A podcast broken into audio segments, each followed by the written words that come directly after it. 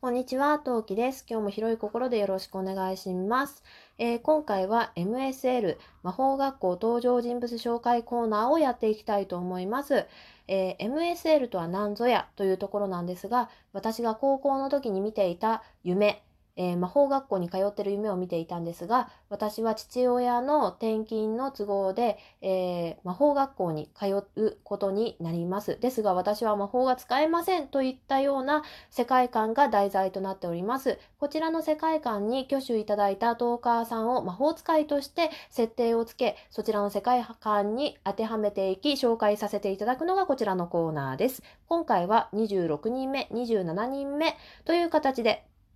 とあるトーカーさんを紹介させていただきたいと思います。それでは今何目スタートです。はい。この配信は戦闘不能日常系ママトーカー陶器が日々奮闘しながらお送りしている配信です。噛んだけどこのまま行くよ。はい。はい。今回26人目、27人目として紹介させていただくのはトントントミーさんです。遠くでトーク、隣でトーク、あなたにトークのトーカーさんです。えー実はね、この方、お一人なんですけれど、一人二役といった形で配信されておりまして、で、えー私の希望と、え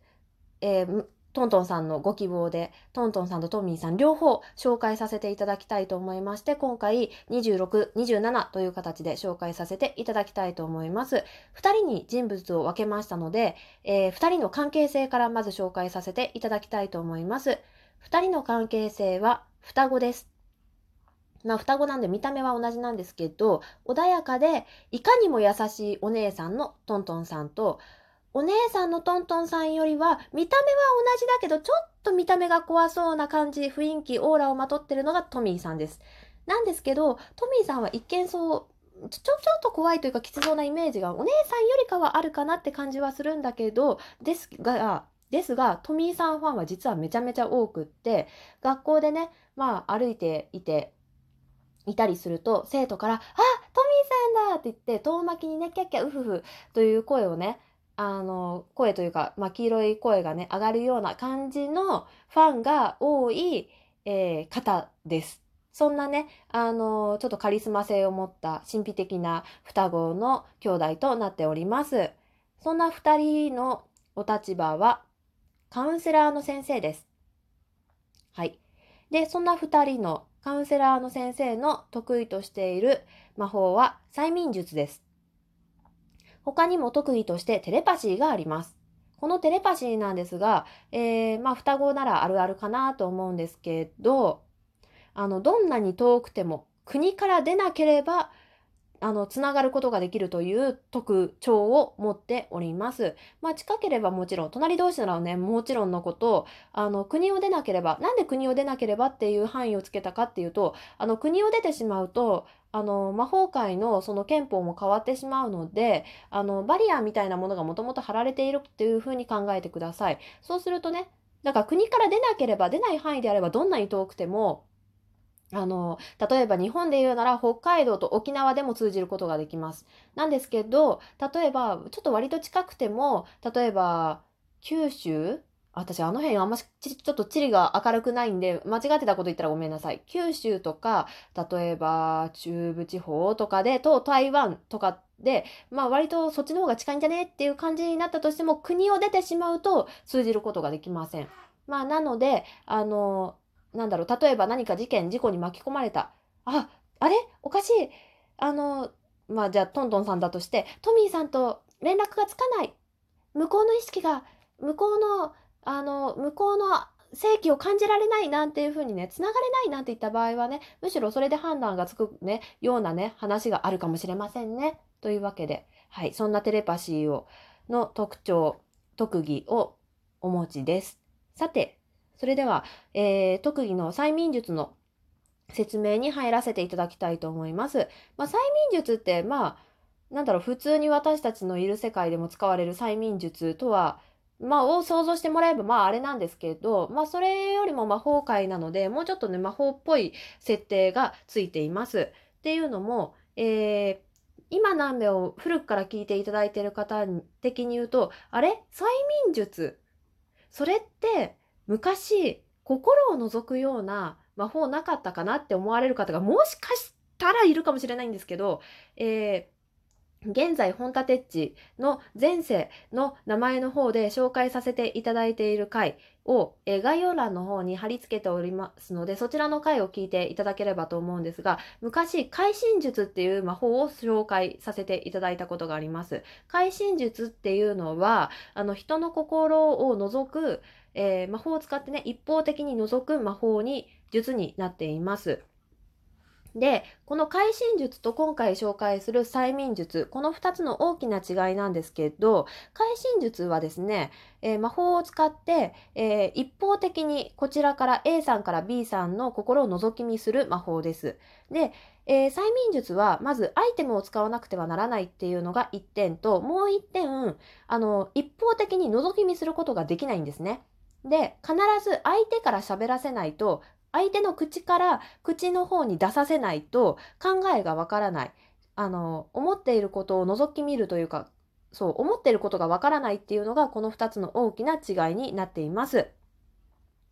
はい。で、えー、先ほど話した通り、そういったわけで、催眠術っていうのは魔法は魔法なんだけど、アイテムが必要なんですね。そのアイテムを使って人の心を開く、操る術っていうものなんですけど、操るっていう観点が入るまあ、軽度にしかできないんですけど、相手を操る。例えば、えー、その隣、右の椅子にずれてほしいとか、まあ、それぐらいなんですよ。あの、催眠術ができる、あの、動きっていうのは。まあ、でもそんな簡単なことなんだけど、操るっていう観点が入ってしまっているがために、制約も多い術になっています。制約っていうのは、まあ、例えば法律ですね。あの、が、ちょっと関わっている術になっています。さて、2人が使っているアイテムな、使うアイテムはですね、香りと指輪です。まず、香りで、まあ、眠気を普通に誘わせます。まあ、これもね、あの、相手がどんな今気持ちで、どういう空気になったら、どんな香りなら、あの、よりよくスピーディーに心地よく眠らせられるかなっていうことを考えて作る特別なものになっています。で、指輪なんですけど、こちらはもう魔法アイテムとなってちょっと特別なものになっていまして、まず、まあ相手が眠った後に、えー、まあ指輪でね、方でね、まあ半分寝てるわけですよ、催眠術だから。それで、その指輪の反射させてる光で、を使って、えー、まあ悩みなり本心なりを、まず、その心の底の方から引っ張り出してあげて、それを口の方に意識的に持ってってあげて、それで本人に話させるといった術を使っております。はい。そんなね、催眠術を使う2人の私とのつながりなんですが、そのカウンセリング室はですね、その部屋を必要としている人の前にしか現れない扉がありまして、その奥に進んだ部屋になっております。だけど、まあ、カウンセリング室じゃないとダメってことでもなく、私がこのね、トントンさん、トミーさんと出会った経緯としては、あの、これもね、あの、今何秒よく聞いてくださってる、あの、MSL のストーリーよく聞いてくださってる方で、方たちにはおなじみの、ニナコさんに追いかけられた時ですね。に、隠れる場所隠れる場所と思ってね、あの、探していたら、まあ、見知らぬ部屋があったと見知らぬ部屋に入るなよ、タイヤの話ではあるんだけど、あの、まあ、知らない扉があり、あ、とりあえずここに隠れようと思ってバッて開けた先がたまたまカウンセリング室だったと。で、まあ、そんなエピソードがあります。で、ちなみに2人はですね、すいません、ちょっと今追っかけられてて隠れたくってっていう風なね、私がまあ切に話したら、2人は快く、あ、あなたが魔法が使えない女の子ねって、生徒さんね、あ、いらっしゃい、どうぞどうぞと快くね、普通の一致生徒として受け入れてくれました。そんなカウンセリング室なんですが、ちょっとカウンセリング室の紹介めちゃめちゃしたいんで、ちょっと長くなります。はい。残りの時間すべて使いたいと思います。えー、カウンセリング室はですね、1階のとある階段の裏にあると言われていますが、先ほど、あのー、私とのつながりのところで話させていただいた通り、必要とした人の前にしか扉は現れません。むしろね、自分が何も気にしてなくても、あのー、扉が現れていて、ちょっと気になるなと思って、思った人は、ちょっと気になるなと思った段階で、その扉のノブに手を取り、手をつき、えー、手を引き、ん？なんて言えばいいんだろう、どノブを回し、うん、中に入ってしまうという特徴を持っている扉です。まあ、そこに入り、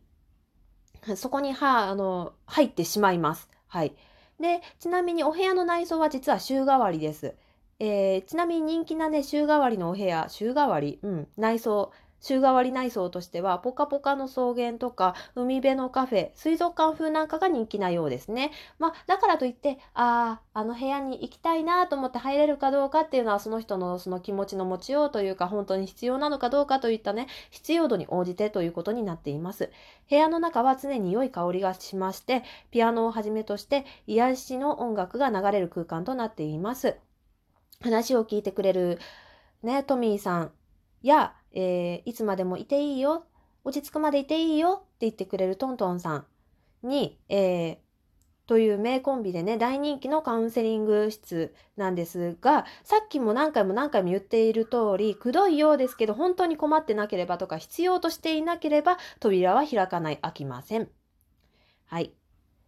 で、えー、もちろんね、まあ、必要としていればその部屋に入ってしまうというわけなので、テストも授業もね、あの、訳ありの子が基本的にいるわけなので、あのー、カウンセリング室で受けることが、あの、授業を受けることができます。まあ、それでよくね、カウンセリングを受けた人、生徒がね、えー、言うセリフとしては気づいたら自分の悩んでいたことの本質が分かったとかトミーさんの指輪綺麗だなと思っていたら寝ちゃってそうしたら心が軽くなっていたとかそんな感じのね利用者はそんなね2人のフルなんだろう催眠術という能力は実はあまり知らない生徒の方が一般的ではいですといったような説明で今回は終わらせていただきたいと思います。いかがだったでしょうか ?MSL の、えー、挙手の人、まだまだ募集していますので、まあ、年内できるかどうかわからないですが、お気軽に挙手をいただけたらと思います。フォロー、えー、リアクション良ければよろしくお願いします。次回配信でまたお会いしましょう。またね。何名？